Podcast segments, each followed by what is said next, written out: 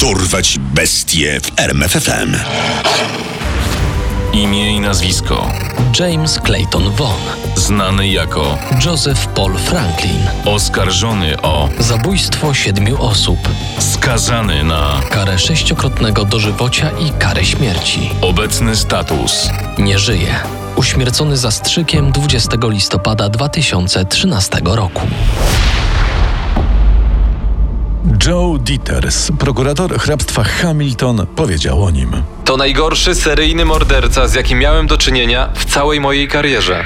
Mimo to Larry Flint, wydawca i założyciel pierwszego na amerykańskim rynku pisma pornograficznego Hustler, uważał, że Joseph Paul Franklin, człowiek, którego postrzelił i przyczynił się do jego trwałego kalectwa, nie powinien być skazany na karę śmierci. Uważam, że lepszą karą dla niego byłoby dożywocie. Kim był morderca, przez którego Larry Flint do końca życia musi jeździć na wózku inwalidzkim i który pozbawił życia może nawet 20 osób? Z całą pewnością był rasistą, nienawidzącym Żydów, Afroamerykanów i homoseksualistów. Uważał, że jego misją jest oczyszczenie Stanów Zjednoczonych z wrogów białej rasy. Joseph Paul Franklin urodził się 13 kwietnia 1950 roku w ubogiej rodzinie w Alabamie jako James Clayton Vaughan. Jego ojciec był weteranem II wojny światowej, który opuścił rodzinę, gdy James miał 8 lat. Po latach jego siostra Caroline wspominała. Za każdym razem, gdy ojciec nas odwiedzał, pił na umór i bił nas do krwi. Natomiast matka nie interesowała się Jamesem ani jego rodzeństwem. Podczas późniejszego procesu mężczyzna przyznał, że czynniki te zahamowały jego rozwój emocjonalny.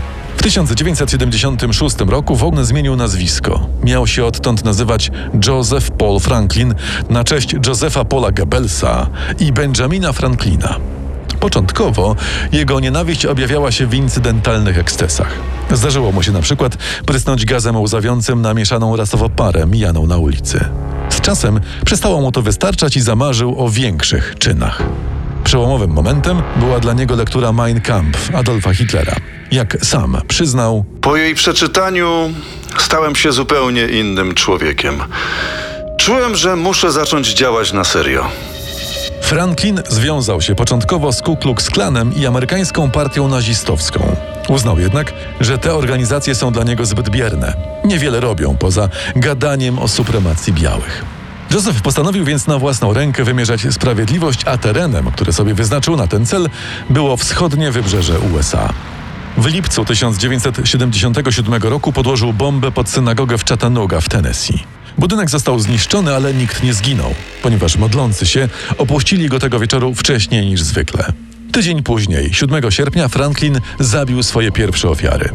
Jak twierdził później, zrobił to pod wpływem impulsu. Gdy jechał przez Wisconsin, zdenerwował go jadący przed nim samochód. Według mężczyzny auto wlokło się niemiłosiernie, więc zaczął na nie trąbić. Wtedy samochód zatrzymał się, a jego kierowca, afroamerykanin, podszedł do Franklina. Ma pan jakiś problem?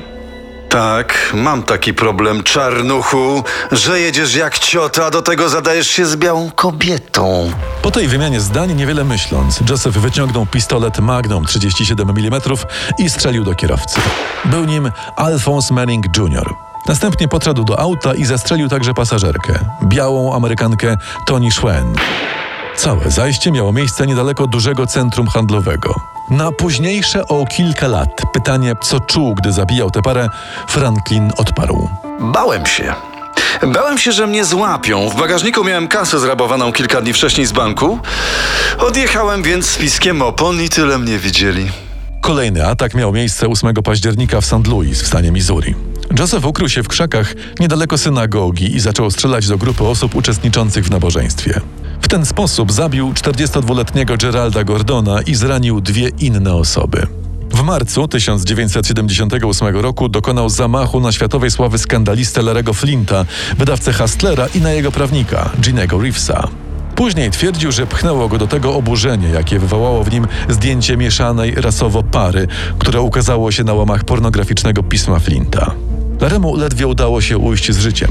Został częściowo sparaliżowany i przykuty do wózka inwalidzkiego. Choć o zamachowcu zaczęło być głośno, Franklin wciąż był niezadowolony. To była moja porażka. To, to, że policja nie łączyła mojej osoby z atakami w innych stanach. A chciałem, żeby bali się mnie wszyscy, Afroamerykanie i Żydzi, gdziekolwiek żyją, bo wszędzie może czyhać na nich śmierć. Morderca marzył, by zrobić coś jeszcze bardziej spektakularnego niż zamach na słynnego wydawcę. Postanowił zabić Jesse'ego Jacksona, byłego doradcę Martina Luthera Kinga.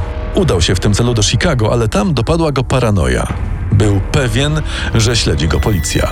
Uciekałem szybko z miasta, żeby zgubić pościg. Mimo niepowodzenia, Franklin kontynuował swój morderczy proceder.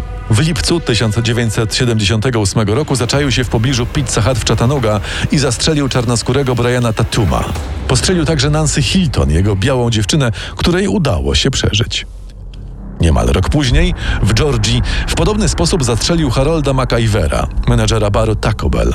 Jak później przyznał, zabił go, bo wiedział, że zadaje się z białymi kobietami. Cały czas morderca nie był jednak zadowolony z medialnych efektów swoich czynów. Postanowił wrócić do pomysłu zabicia kogoś znaczniejszego niż lokalni sprzedawcy czy kierowcy.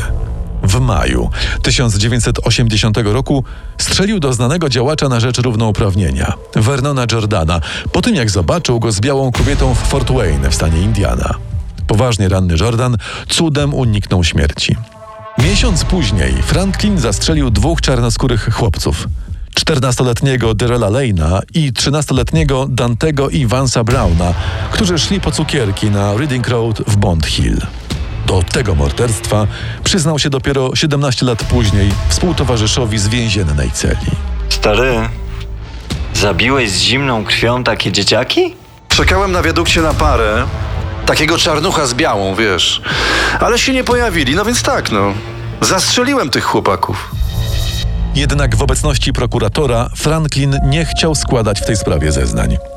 Władze wpadły zatem na inny pomysł przypominający ten z głośnego filmu Milczenie owiec. Niejaka Melissa Powers, asystentka prokuratora, napisała do mordercy list z prośbą o spotkanie. Do listu dołączyła swoje zdjęcie. Franklin zgodził się, zastrzegając, że nie życzy sobie obecności kamer. Powers wspominała później. W sumie zachowywałam się podobnie jak Clarice Starling rozmawiająca z Hannibalem Lecterem. Przyszłam ładnie ubrana, w szpilkach, mówiłam mu sporo komplementów. Twierdziłam, że jest bystrym facetem. Ostatecznie przyznał się nie tylko do zabicia Lejna i Brauna, ale też do czterech innych morderstw. Wszystko nagrałam na dyktafon. Za zabicie dwóch nastolatków Franklin dostał dwa kolejne dożywocia. Proces miał miejsce w 1998 roku. Wróćmy jednak do roku 1980, kiedy Joseph Paul Franklin jeszcze przebywał na wolności. Po podwójnym morderstwie zabił jeszcze sześć osób, w tym dwie białe autostopowiczki Nancy Santomero i Vicky Durian, po tym gdy jedna z nich powiedziała, że jej chłopak jest Afroamerykaninem. To między innymi do tego właśnie zabójstwa Joseph przyznał się Melisie Powers. Na podstawie jego zeznań wypuszczono z więzienia niesłusznie skazanego Jamesa Birda z Florydy i wszczęto nowe śledztwo z Franklinem na ławie oskarżonych. Ostatnimi ofiarami snajpera byli dwaj Afroamerykanie, Ted Fields i David Martin, zastrzeleni w Salt Lake City. Tymczasem policja była już tylko o krok za Franklinem i w końcu, miesiąc po ostatnim morderstwie, został on aresztowany. Podczas procesu nie wykazywał skruchy. Dalej uważał, że jego misją było oczyszczenie Stanów Zjednoczonych z brudnych elementów. Zabijałem trzy lata. Trzy lata to tyle, ile trwało nauczanie Jezusa Chrystusa na ziemi. Materiał dowodowy i zeznania świadków przesądziły o losie oskarżonego. Został on skazany na sześciokrotne dożywocie i karę śmierci za zabicie siedmiu osób, choć na koncie miał znacznie więcej ofiar. Josepha Paula Franklina osadzono w więzieniu Potosi Correctional Center w stanie Missouri, gdzie czekał na wykonanie wyroku. Świadkowie egzekucji twierdzili, że był nadzwyczajnie spokojny. Powiedział z rezygnacją. Już tyle lat na to czekam. Niech to się w końcu stanie. Jak najszybciej. Odmówił nawet ostatniego posiłku. Zmarł 20 listopada 2013 roku po wstrzyknięciu mu do żył trucizny. Poznaj sekrety największych zbrodniarzy świata. Dorwać bestie w RMFFM.